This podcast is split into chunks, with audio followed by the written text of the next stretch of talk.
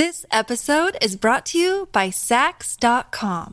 At Saks.com, it's easy to find your new vibe. Dive into the Western trend with gold cowboy boots from Staud, or go full 90s throwback with platforms from Prada. You can shop for everything on your agenda, whether it's a breezy Zimmermann dress for a garden party or a bright Chloe blazer for brunch. Find inspiration for your new vibe every day at Saks.com. Look, Bumble knows you're exhausted by dating. All the must not take yourself too seriously and 6 1 since that matters. And what do I even say other than hey? well, that's why they're introducing an all new Bumble with exciting features to make compatibility easier, starting the chat better, and dating safer. They've changed, so you don't have to. Download the new Bumble now. When you need mealtime inspiration, it's worth shopping Kroger, where you'll find over 30,000 mouthwatering choices that excite your inner foodie. And no matter what tasty choice you make, you'll enjoy our everyday low prices, plus extra ways to save, like digital coupons worth over $600 each week. You can also save up to $1 off per gallon at the pump with fuel points. More savings and more inspiring flavors make shopping Kroger worth it every time. Kroger, fresh for everyone. Fuel restrictions apply. Everyone, this is the Two Guys from Hollywood podcast and iHeartRadio and Dan Patrick Podcast Network production. I'm Alan Nevins. And I'm Joey Santos. This week, we're talking to model and photographer Bruce Hulse. Bruce has been modeling for decades and has some pretty wild stories to share. He's terribly handsome, and with his successful modeling and photography career, it has been easy for people to make assumptions about him, which is why we chose our theme this week to be inner versus outer beauty. I expect we will get a lot out of him on that. Yes. So grab a drink and let's dive in. Tonight, we have a special cocktail For Bruce, for Bruce. Yeah. Yeah. He loves a caipirinha, which is the Caipirinha. caipirinha. Caipirinha. It's a Brazilian cocktail, which is there's a sort of like their national drink. Okay. and it's made with limes. Um, I'll give you the ingredients now, anyway. And I, and I renamed it. I called it the uh, Sunset over Ipanema. well, that's because you changed it a little that's bit. because I didn't you? changed it a little bit. Yeah, I added a little bit of pomegranate liqueur just to give it this little pink. Um, so it's uh, a couple of limes cut in half lengthwise, and the pith removed, cut in What's quarters. The pith, that little white thing in the center, that oh, vein. that stringy thing in the middle Yeah, of your yeah. orange that you can't bear. It's all bitter. Mhm. You squeeze it, you cut it into quarters. um, you add a half a table, uh, about two tablespoons of sugar. Get ready for that. Two ounces of cachaça. What's a cachaça? It's a Brazilian liqueur similar to rum. Oh, okay. Liqueur, rather. And uh, tablespoon of fresh lime juice and crushed ice and shake it up and go for it. I is, add a little bit of that. a rum or is it kind it's of in like the rum? family of rum. It's a rum family. Yes, rum. in the rumba. It's a rum family. Yeah. So there you go. It's very refreshing, very tart, a little bit sweet, and uh, pretty to look at. Okay, great. Did you have a guilty pleasure you would like to s- share with us? I went to the dentist. Ooh, that is exciting. I had a toothache. Does that explain why there's an empty tooth? It's not an empty tooth. It Oh, Oh, what's yet. that black thing in your mouth? It's a mole. Smart ass. no, I had a horrible toothache, and then I had a, and I have a pinched nerve in my shoulder simultaneously. Yeah, well, you pinch mine for sure. So I went through hell, pain week hell. So finally, seeing the dentist, seeing the doctor, got some prescriptions, put me on some things to ease, relieve some of this. So hopefully, Is I- it gone, the pinch nerve? Or It's just not a- gone. It's being treated. with So- pain killers? Yeah, and also steroids to get the inflammation Oh. down. Uh, Do you, did you bring those painkillers with you? Did we all get one? Well, Oh. so I'm praying because I have to be on a plane in a couple of days. I'm praying that I can have some relief because I'm not flying like a pretzel. We're going to New York. And we're doing a, a lot of our podcasting from there for a we week. are. We're going to podcast in Which there, and we it is my birthday. That is one of the main reasons why I'm going to New York to celebrate with some of my New York friends that have all been vaccinated. Yes, I know. I have bought a chest to put all the candles for your cake in. I hate him. Not really. I'm bringing a torch so that we can light them uh-huh, all very yes, quickly. Yes, please do. mm-hmm. Um, but it'll place be cards fun. will be moved I'm actually I'm anxious to see New York uh, post pandemic because some people say, "Oh, it's opening up. It's great. It's wonderful. It's nothing's changed," and other people are like, "Don't come." Everybody I know has moved out of the city.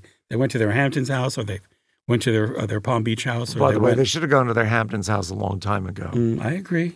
I agree. So, I mean, if you have a house in the Hamptons, what are you doing in the city? You know, like I'm just saying, a lot of people have moved out of the city, and as a matter of fact, from what I hear, we could pick up a pretty nice apartment for pretty good price. Well, funny you should mention that Mhm. because the other night I was a little bored and I went on to my Zillow app to see, I was looking up something else actually to see what it would cost. And I thought, you know what? I wonder what's going on in New York because I almost bought a place in New York City right after 9 11 when prices went into the trash. Right. And right there in Midtown, I found a place and I thought, God, I should probably be buying this thing. A two bedroom. It was really beautiful. And I think it was $700,000 or something. That's insane. Insane. So, of course, I thought, well, let me go on and see what happened to prices. You know, I couldn't find anything I would s- even consider living in that was less than a million and a half dollars. And, and these were small one bedrooms. hmm I mean, prices are outrageous. I don't know how anybody can afford to live there.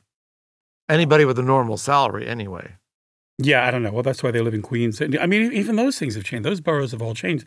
Brooklyn used to be Oh, the place that you Brooklyn's could get something. Now it's insane that the prices in Brooklyn. And they all went to New Jersey, and now New Jersey's expensive because it's like, well, I could live in New Jersey. It's only 30 minutes and you're in the city, right? But now that's not even cheap. No. Where was it that Frank Sinatra was from? That everybody was moving to for a while. That was very cheap, and now it got all Weehawken? No, Pohokan? No, Hoboken. Hoboken. P. Hawkins. Hoboken. Roberta P. Hawkins. well, No, by the way, have you been to Hoboken? I have. I have been. Hoboken's like Quite it's- nice, and it's right on the It's river. It's a little tiny town, Yeah. really. I mean, when you get off the train, you walk through Hoboken, you're like, how is this possible? that This is right here. Mm-hmm. Yeah. You can see all of New York from the shores. Yeah, it's a And beautiful it's like view. a tiny little town. Mhm. It's incredible, yeah. Well. but probably not to last because with those prices, you know. Yeah. the- Now you'd be ho broken. I think the prices went up. um, but I'm looking forward to that trip to New York. Yeah, me too. I'm looking forward to it. I haven't been in since the pandemic. You know, in New York, I was going six, seven times a year, and I haven't been now. yeah, me too. I haven't been A in a year two, and a half or something. Almost so- two years for me. I'm anxious, but I, you know, I do miss. I want to go do Broadway things and see. Well, that's not happening Things yet. I know. Well, I can go to Broadway and kick up my own heels, This is true. show them who could really sing and dance. Not me.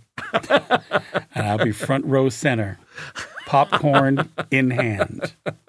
Let me put on a show for you. So, what is your guilty pleasure this week? I didn't really have a guilty pleasure. I had to really crack down, and is that the right term? I didn't smoke crack. Crack down? No, that's not right. Crack down on Crack yourself down. or crack down And I had to get a lot of work done. Yeah. because of this trip to New York. But I did get invited by one of my clients to a poker game last night, which was a lot of fun. I didn't even know you knew how to play poker. I don't. I do, Well, but I don't. I do. I have no clue. I don't play. I don't play very often. Oh, it's funny because she asked if you were available to play poker, and I said I didn't even know if you knew how to play poker, but I would chat with you. Yes. Well, I play rummy, gin. I'm No, good with don't do it. gin, It's poker. 21, all- uh, poker. How we hard played can it be? midnight. Is it midnight? We played. Oh, baseball's called, and then we played midnight baseball or Well, I'll look into it. Well, you we can had, teach me we a few had, yeah, card tricks. it was so much fun, and they, you know, they put a hundred dollar limit on it so that you can't lose more than a hundred dollars. Okay. I sat down. There was a couple people there that I had not met before, and when I first got there, I said, "Oh, you know, how's your poker game?" And they said, "We don't know how to play poker." I said, "Oh, perfect." So there you go. I'm Yeah. available. It was a really fun evening for something really simple and easy. It was Mm-hmm. super fun. Yeah, my dad used to play with his friends, and I remember that would go on and on, laughing. And And you never learned to play on. during all that time? I never did, no. And, and it was curious because uh, it always seemed like such a good time. I mean, it was always, it was just this raucous, and everybody was laughing. It was people like Harvey Korman and Burt Reynolds and Connie Stevens. They're all in our house and they're all playing cards and laughing. Yeah. drinking and music, and it was always fun. And I remember as a kid just going through where they were saying hi to everybody, and they were like, "Joey, sit with us," you know, and I just keep moving. Yeah. But No, uh, that's it's exactly something I've always been wanting It's to what play. last night was like. I'm a vow, I'm I have taken a vow of secrecy to say who's there because that was part of the you know we won't tell Mm-hmm. people. And uh, we did take take some pictures for ourselves, but not to post on Right. social media. But it was an interesting crowd, and it was a lot of fun. And actually, I really hit it off with one of the couples that was there who invited me out to their apparently very large ranch in Malibu to go horseback riding.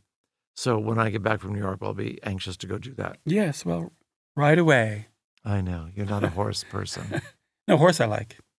Yeah, but I mean the animal On the horse? On a horse. Wh- What what other animal would there be that's called a horse that isn't a horse? I mean, there are some people that are hung like a horse, Yeah, well, or and there are others that are Well, hung like you. a seahorse. what the heck? You're welcome.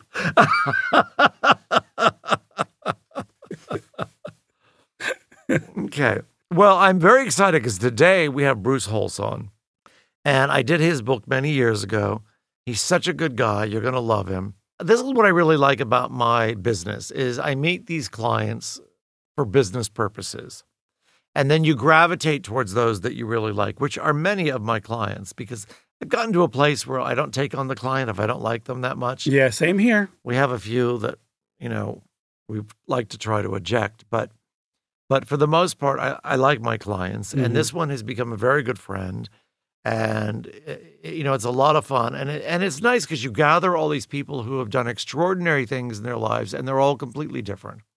And you know, he happens to be a model, and he's been a model for many years, uh, many, many, many years. He's one of the very few that has stayed in the modeling business way past what most people would consider their prime.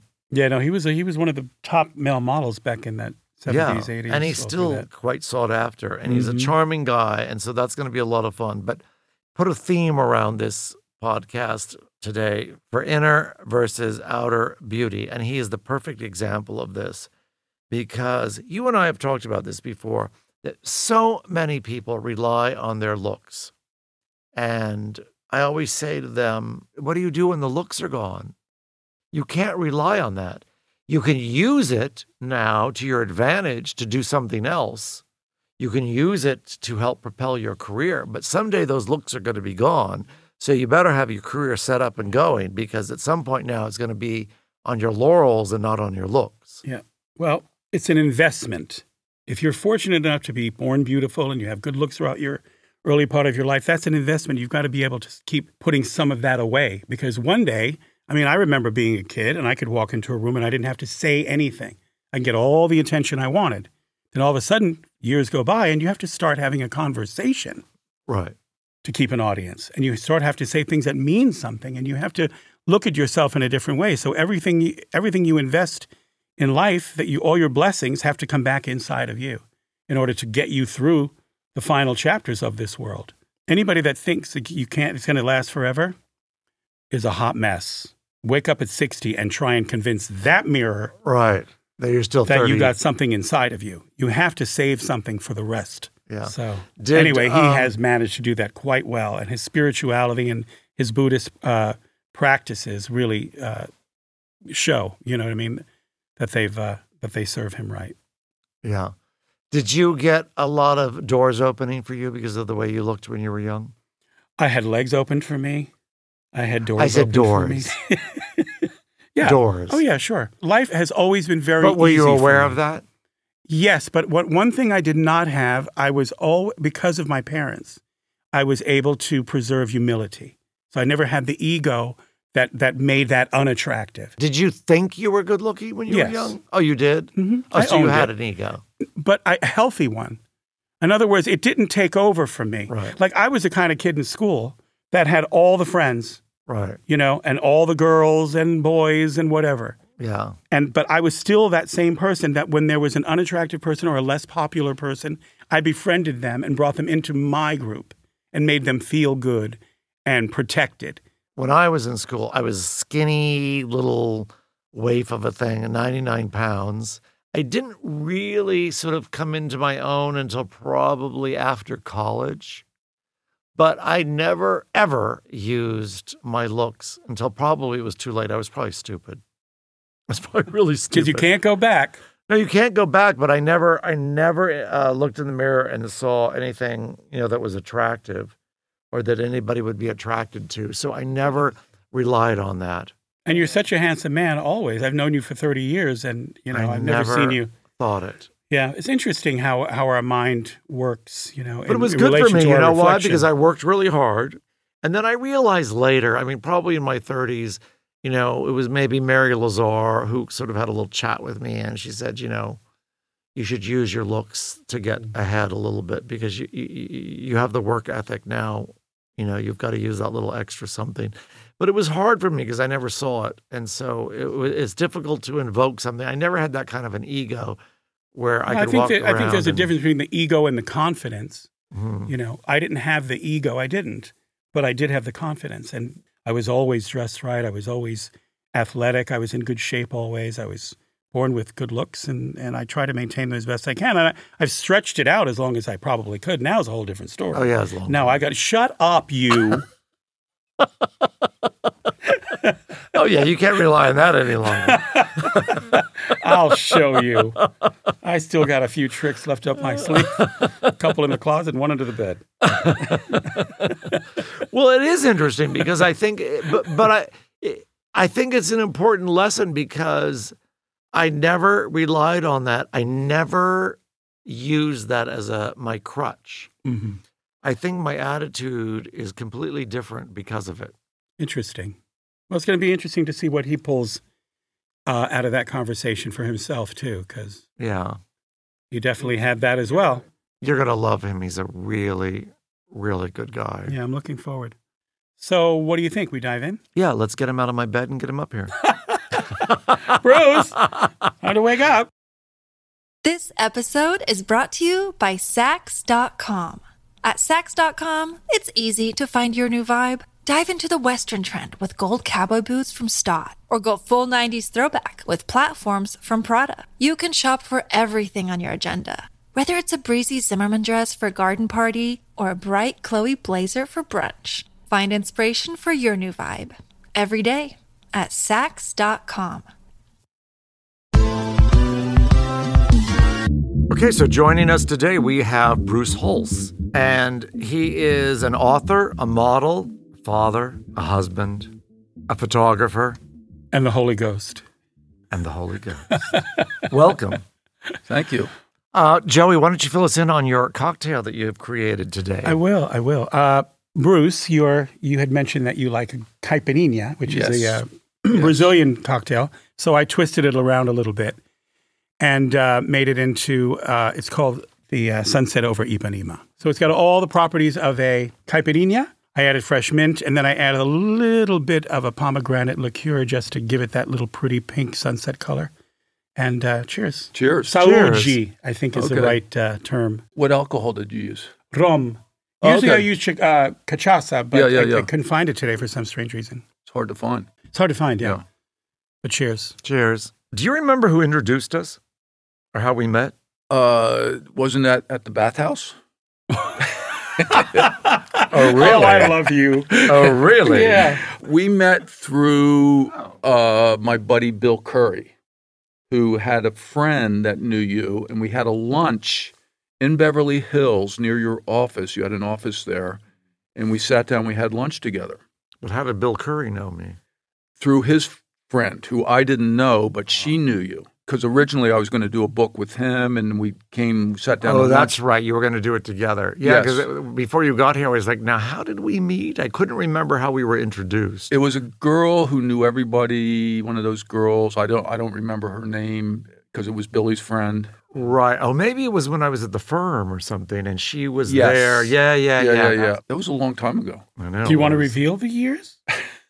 Well, he's older than I am, so it's okay. Yeah, I, I'm my the youngest one at the table, I might my add. So let's be careful. spiritual teacher says Mhm. never reveal, never reveal your name or not your name, your your age I never reveal my name either. or your name. Just a phone number. these Your days. Just a phone number that says figure it I'm just a out. number. I shall remain unlisted. Yeah, no, and you were right. It turned out to be a really good book. You want to plug it while we're here? The title of my book is uh, Sex, Love, and Fashion, or you can get a digital copy called Love and Fashion, same book, although we have a uh, an extra chapter in that. And Alan was kind enough to broker the deal. He sold it over lunch. I wasn't kind. I took my money and ran. and ran fast. The, uh, but no, it's very difficult to get a book published. Took, uh, I think, a good five years before we got it done. and it turned out really well. Very happy. I'm, I'm sort of working with it now to to uh, get a, um, you know, a TV series based on the book. So uh, I A have lot of a- sex. yeah, A I have lot a, sex. I have a It'd have to show. a streamer.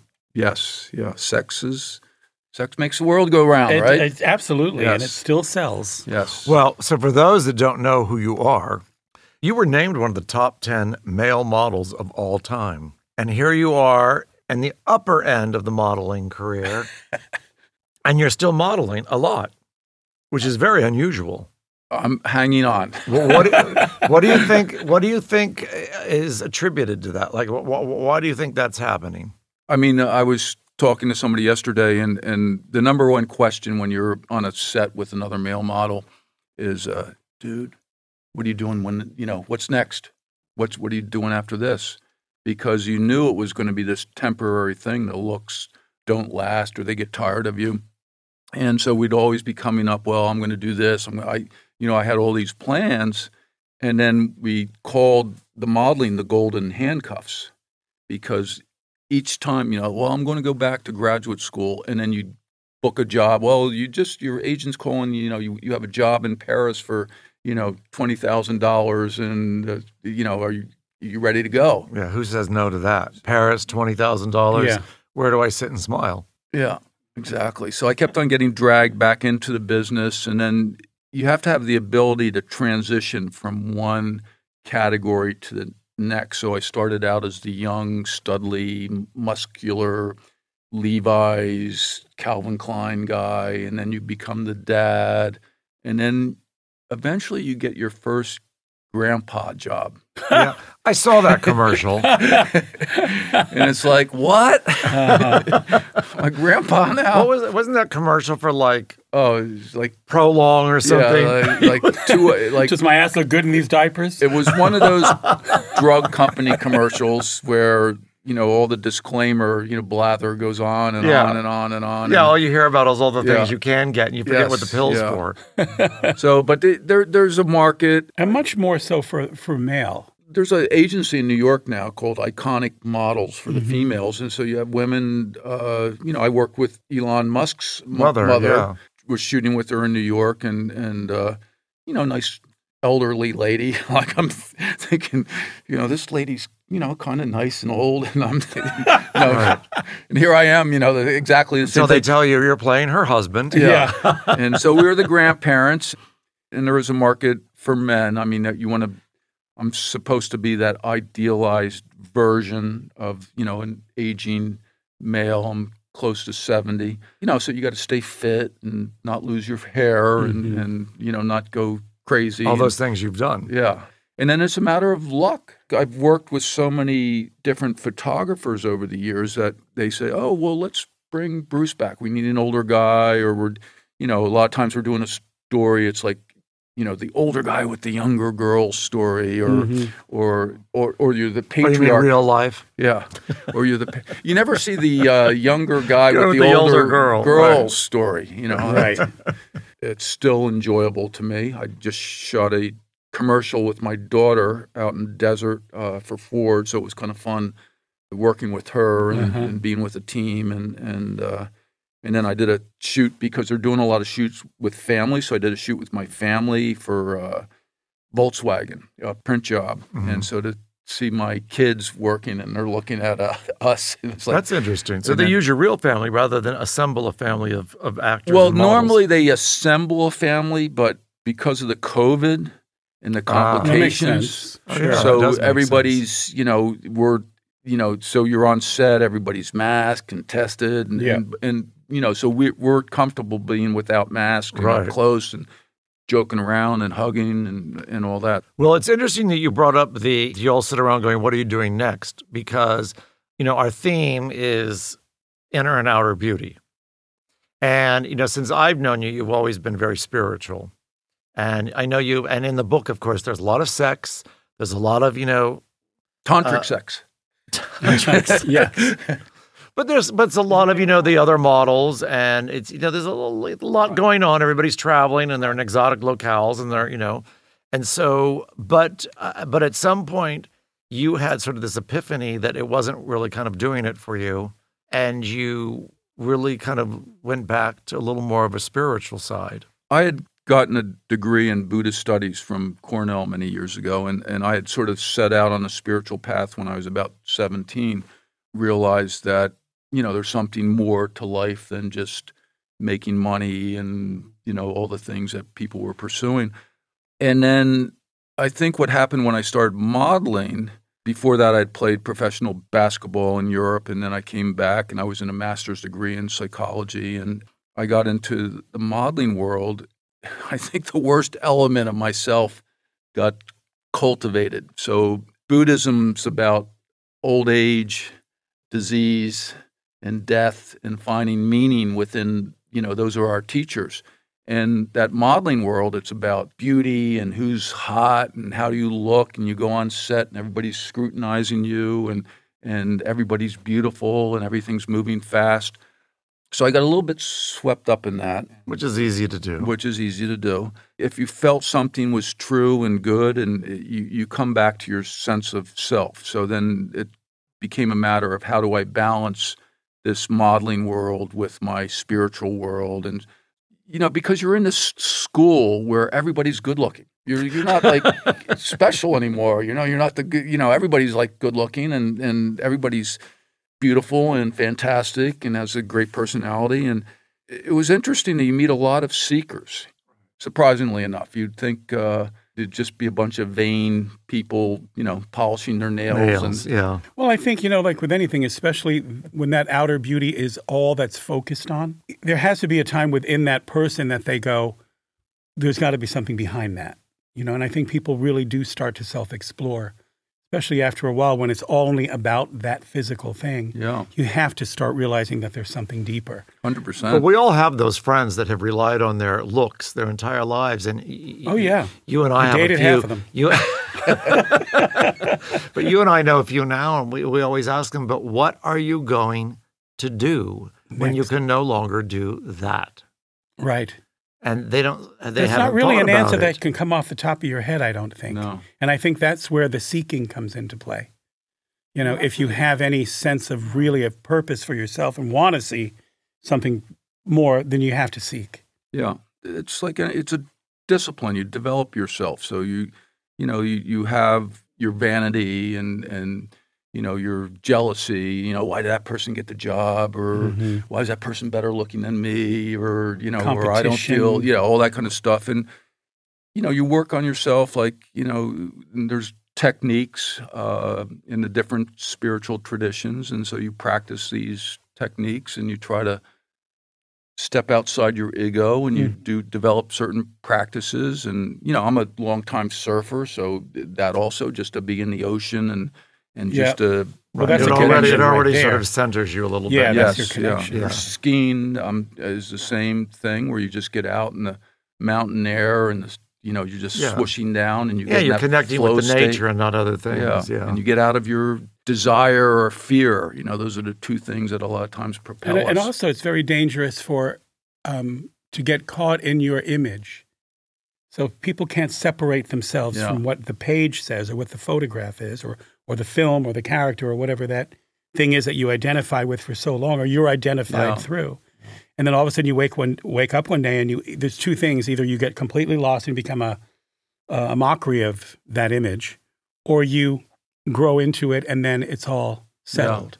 Yeah, if you don't allow yourself to evolve and change, and and know, it was interesting. Bruce Weber posted this photograph of me and Talisa Soto on his uh, Instagram page today, which was great because all of a sudden my Instagram following went shooting up, um, and it's a beautiful photo of she and I on the back of this Chris Craft, and I'm smoking a cigarette, and you know I'm ripped and looking glamorous, and it's like a still out of a movie. And when I look at that, I don't think you know I wish I was there, or I wish I could be that person. It's it's you know it's it's just a beautiful memory. You know I remember the time, I remember the smells. Well, that's that's you know what Yeah. that's called, don't you? Aging gracefully, yes, and that's what we and that's what we all should aspire to. That's what we should aspire to. Yes, we're looking for purpose and meaning. You know, we're not looking for the next GQ cover. Hopefully, Right. when you've been. Is that true with the new crop of upcoming models, do you think? Because it seems to us that a sort of a younger generation, they've been thrust into a world that's all about, you know, how many likes you get and, you know, what your social media numbers are and things like that. And there's not as much emphasis on, you know, who they are and what they're grounded. They're all trying to find their place sort of on the internet. Yeah, you see that social media thing, and you read certain articles, and and I. But I look at my kids, and you know, I look at my daughter, and she she seems to be having a lot of fun, like on TikTok, and you know, like joking. She doesn't. If you don't take it serious, I think you're fine. Mhm. On the other hand, I think it's really easy to compare and contrast. Uh, so I think it's difficult if you're in that mindset. You know, like, oh my God, that person is so gorgeous, or that person can dance so well, or Right. I'm not You're this, I'm comparing not yourself. that. It's And worse than high school. yeah. You've got now millions you're Yes, comparing yourself yes. to So- instead of hundreds. there's legit modeling. Like, I mean, there's actual clients, you know, like Old Navy or Banana Republic or Gap or what, you know, that hire you and pay you X amount of money and you're doing it. And then there's the Instagram where they're going to pay you to product and yeah. wear the product. placement, yeah. And, and uh, you know, I was shooting for a company that we were only hiring girls that had 50,000 or more Instagram followers. And then we were paying them a thousand bucks to throw an outfit on them, shoot them, and it took like a half hour to do. And they would throw it on their Instagram and put a plug for this online Right. company. And then, hey, you know, any way you can make money doing it, I mean, why not? I mean, I, I Yeah, think it's, no, I, I, think mean, it's in great. the end, it's all about making money. Yeah. and so why not? But the art form kind of loses, and I guess that's maybe what I was getting at. The art form of that picture of that model, that image, that that's that becomes iconic because it's you know I mean look what Herb Ritts accomplishes. All Yeah. these brilliant photographers, Bruce Weber, all these models that really are, to this day are just that's the one. There's there's no comparison. Right. we'll be back in just a minute. How did you get discovered? Because it was Bruce Weber, right? You mentioned him earlier. Wasn't it Bruce Weber that found you? There's many origin stories Ah. to my career. That they've all that they've all taken as their I own. don't know which one is true. At this point, I've told so many different versions. what did Uh, I tell you last time? That's the one. That's the one. I had a girlfriend in New York. Uh, I was in graduate school. She said, "You know, you why don't you model?" And I was thinking, "Well, you know, what's that?" And she said, "You know, like GQ." And I said, "Well, what's that?" I didn't, you know, it's like you know, you Let's go and- surf, dude. Yeah. and uh, I had no clue about uh, you know in fact when i started modeling my mom said like what are they crazy? You know you don't you don't even own a comb. How what are they, what are they thinking of? And i said well you know bruce weber likes it. It's like a you know it's me. When i started i went to every agency in new york. Every agency said you're not a model. You know you're not the the look tom laspina at zoli told me go read gq and maybe get some pictures done and then come back and let me see the pictures. And then, um, you know, I'm thinking, you know, well, if they want me to look like the pictures in GQ, though, somebody would they would hire the, me and get the photographer and the stylist And make and it the look like that. location, make it Right. look. You know, I could see that I was close enough to the guys that I was seeing that shot by the right people, I would be able to model. The conundrum is how do you convince everybody else that Yeah. you know you're you're there. So everybody said no. I was at a at the underground. Remember that club? Oh yeah. I mean, no, I've never been there. I just got something in my throat. Andy Warhol. oh, you were at the underground. you were at the underground. You remember the- oh yes, yes, okay. It was underground. yeah, it sure was. Yeah. Anyway, so uh, I was at the underground, and this French guy came up to me and said, "Oh, are you a model?" And I said, "No." And he said, "Well, I am a representative for uh, this agency in France, and you know, would you like to model and and let me take some pictures?" So I went and he took some pictures of me, sent it to France. I ended up flying over to Paris with two hundred dollars in my pocket. And I remember walking into the agency and seeing my good buddy Todd Irwin, who was like roared up on his motorcycle. He was the it boy of the moment, and he had these leather pants on. And Todd, Todd, we love you. You know, how are you? you are working here. You're going to Africa. And I'm thinking, I'm standing over in the corner, like, you know, I want some of that. Yeah. and uh, I didn't work at all. I remember sitting around reading the Herald Tribune and reading my Buddhist books and you know getting my omelet uh, fromage and uh, my salad vert and my vin rouge every day. And so finally, everybody left for Christmas. I was the only one left in town, and this job came up at the last second for L'Uomo Vogue with Paolo Roversi, who's uh, he's a big Italian photographer and so I found myself in front of a wall of studio lights. I mean, he had this technique where he used this big, large format Polaroid camera. It was and he would take like one shot, and they dress you, and I'm in front of this wall of pol- you know, the, this wall of studio lights, and and I'm sort of shaking. I'm thinking, oh my god, I don't want to fuck this up, and and uh, you know, they took the pictures, and and um, you know, you could see him right there, and they looked. I thought that yeah, he looked like a model. So I went back to uh, New York, and I thought, well, it, didn't work out. I'm, I wasn't meant to be a model. I just graduated from this master's program. I was looking to go in for a doctoral program in clinical psych, and so I was just hanging out. I, I get a phone call from that agent, Bruce, Bruce, your your pictures have come out. They want to book you in uh, Berlin for these fashion shows. You know, you owe us money. Yeah, Because I was They're like, just I- booking you because they want their money back. They want their money I so I went back to Paris and did that job in Berlin, and then I started. Those pictures came out, and I was working all the time. I was like, mm-hmm. you know, this is kind of great. So we had Janice Dickinson on the show a few weeks ago. Okay, She had a few things to say about you. she did. Well, did you have sex? No, Oh. never. Did she say? Regretfully, she said. No, I Did never. not. No, did not. No, I did. A, I did she a. regretted that she did not. I did a fashion show No, with that was her. a trick, but we got the answer. Well, we out got the of you. answer. Fooled you. I did a fashion show with her for Versace at his at this palace in in Italy, and they would always have like the two main models. So it was Janice and I, and there was a scene at the end where we're I'm dressed as bride and groom, Uh huh. and uh, she was kind of giving me the the hungry eye look. And I I, was a that well. I was Uh-huh. a little bit.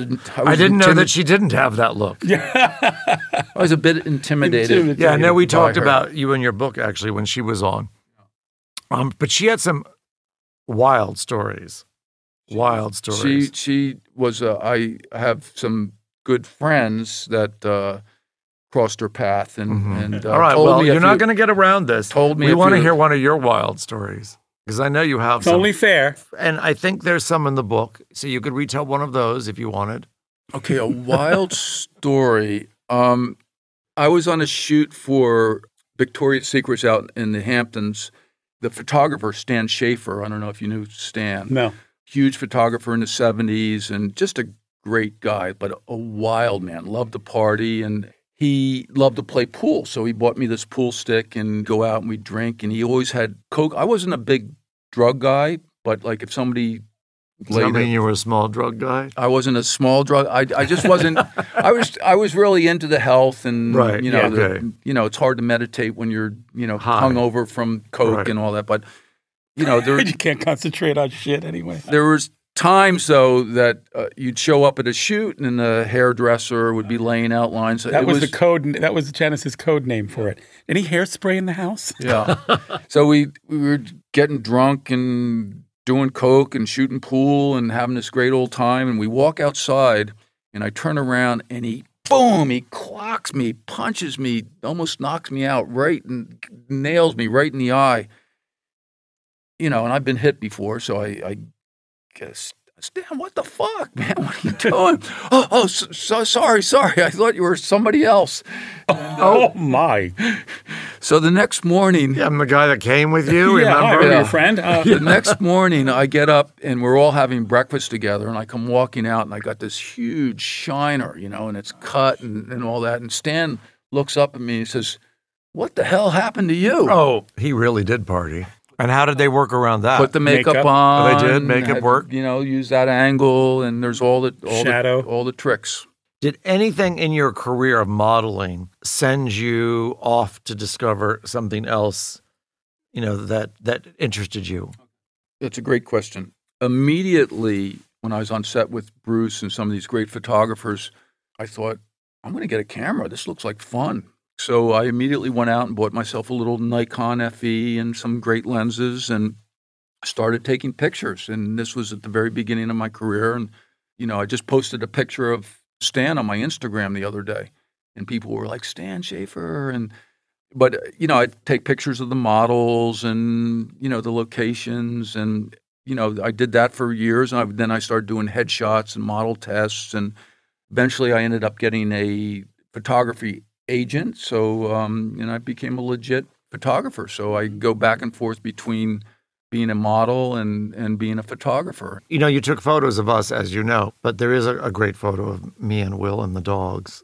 That was that was a fun day. That was a fun sitting. It was Yeah. a fun, fun Yeah. day. You guys look really nice together.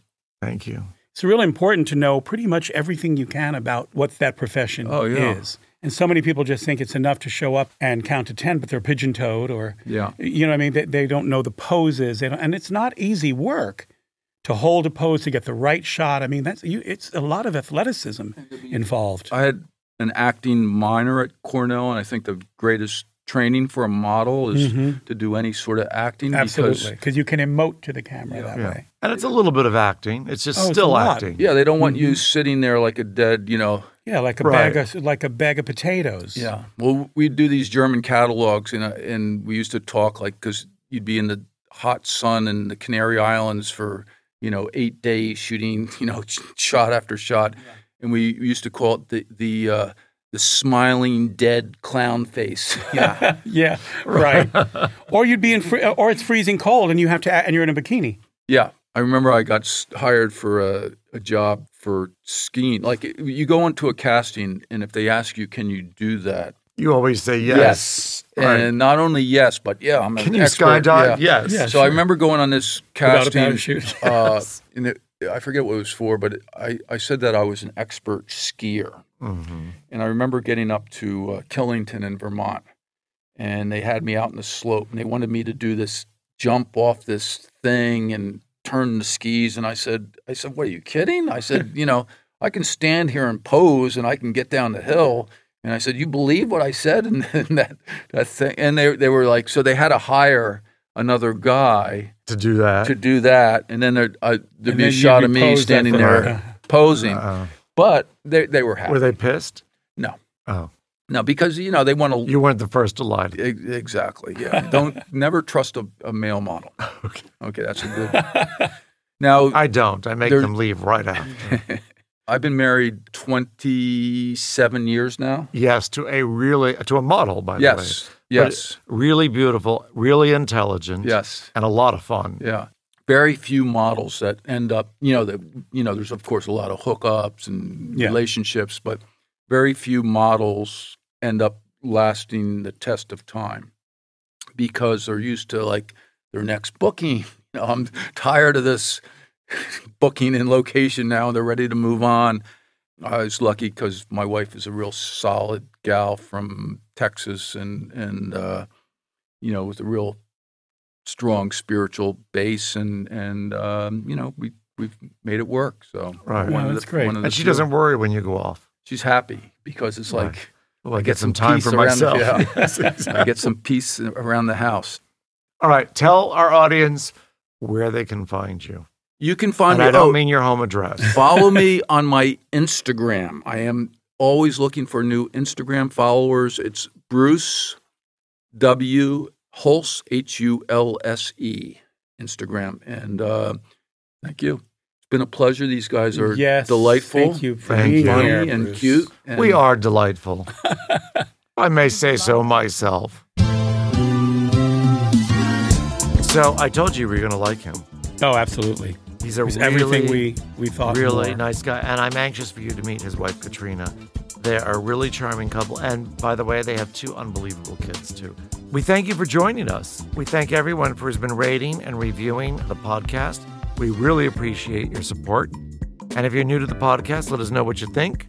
If you have any questions, we're here. Absolutely. And don't forget to follow us on social media. We'll be posting recipes, photos, and links from each episode just for you. And if I get brave enough, I'll have the photo that Bruce took of us. I'll post it on social media. Oh, good idea. I just don't know if I want to um, expose myself like that. We'll see. Um, your zipper's down. No zipper's up, but my guard is down. Keep the questions coming. So message us on Facebook, Instagram, or Twitter, or email your questions to contact at two guys from Hollywood.com. And we'll talk at you soon. Two Guys from Hollywood is hosted, created, and produced by Alan Nevins and Joey Santos. Produced by Lauren Boone, editing and post production by Nathan Moody, music by Luca, executive produced by Dan Patrick. It is also executive produced by Paul Anderson and Nick Panella for Workhouse Media. This podcast is a production of Renaissance Literary and Talent and Dan Patrick Productions in association with Workhouse Media. Two Guys, Two Guys from Hollywood is a production of iHeartRadio and the Dan Patrick Podcast Network. For more podcasts from iHeartRadio, visit the iHeartRadio app, Apple Podcast, or wherever you get your podcasts.